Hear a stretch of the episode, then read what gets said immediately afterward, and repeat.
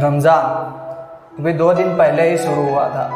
वैसे ये कहानी है पिछले साल की। मैं ऑफ़िस से निकल रहा था घर की ओर जाने के लिए। इफ्तार का वक्त भी हो रहा था। मेरे ऑफ़िस से घर का रास्ता कुछ एक घंटे का था और इफ्तार में भी इतना ही वक्त था। घर की ओर रास्ते में एक बाज़ार पड़ता था। वैसे ये रमज़ान के लिए ही लगता था। यहाँ इफ्तार के लिए इतनी सारी चीज़ें मिलती थी कि आप हर दिन चार नई चीज़ खा लो। फिर भी तीस दिन कम पड़ जाए।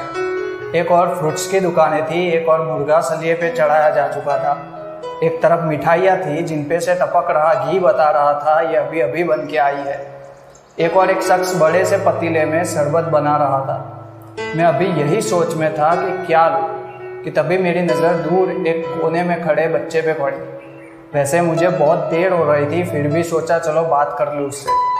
ऊपर के दो बटन टूटी हुई शर्ट और अपने हाइट से बहुत ज़्यादा छोटी पैंट, हाथ में मिट्टी और बहुत सारे छाले, बड़े से बाल जिनको कई महीनों से नहीं कटवाया था। मैं उसके पास गया और उससे पूछा, नाम क्या है तुम्हारा?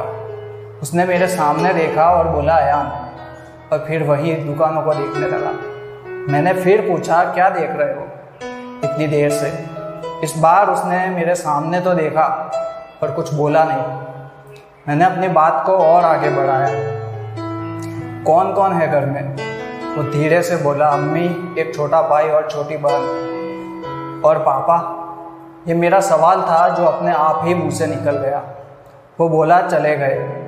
मेरी उत्सुकता और बढ़ चुकी थी। मैंने कहा, कहाँ? और वो बड़ी मासूमियत से बोला, अल्लाह के पास। और कुछ सालों पहले लिखा। अपना ही शेर मुझे याद आ गया। कि रास्ते में कांटे भी मिल जाए तो वो फूलों से लगते हैं।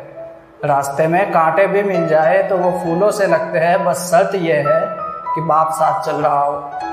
मैंने कहा, जाओ, इफ्तार नहीं करना। छोटा था, पर था बहुत समझदार। बोला, इफ्तार कितना अच्छा शब्द है। पर एक बात बताऊँ, इफ्तार बस अमीरों का होता है। हमारे तो सुबह से रात और रात से सुबह बस रोज़े ही होते हैं। बात तो सही थी इफ्तार बस कुछ लोगों का होता है। कुछ लोगों का खाने के लिए, कुछ लोगों का तस्वीरों के लिए। हाँ तस्वीर। अपने इफ्तार की तस्वीरें बता बता करके ये जो रोज़ तुम इतराया करते हो, क्या तुम्हें इल्म है कि कुछ लोगों के नसीबों में एक टुकड़ा खजूर तक नहीं? मैंने कहा, बोलो, क्या खाना है? इस बार वो मुस्कुराया और ये चेहरा मेरे दिल तक ठंडक पहुँचा गया। वो दुकान की ओर चलने लगा और मैं उसके साथ साथ मैंने कहा, कब से खड़े थे? मांगा क्यों नहीं? वो बोला, अम्मी ने कहा है, भूखे रह लेना, पर मांगना कभी नहीं किसी से. उसने फ्रूट्स लिए, कुछ चिकन की चीज़ें ली और बोला, बस, इतना ही चाहिए। मैंने कहा, रुको, शरबत तो ले लो। और वो फिर से मुस्कुराया। बोला, आज भाई और दीदी बहुत खुश हो गए। सामान हाथ में लेकर वो घर की ओर चल दिया। और मुझे एकदम से याद आया कि मेरे इफ्तार का वक्त तो हो गया और मैं घर नहीं पहुँच पाया। पर हाँ आज मेरा रोज़ा भी हो गया, इफ्तार भी। पर एक ख्याल ज़रूर रह गया कि 25 दिन और बचे हैं। वो कैसे इफ्तार करेगा 25 दिन? एक कोने में दिल के उस ख्याल को रखकर मैं भी घर की ओर चल दिया।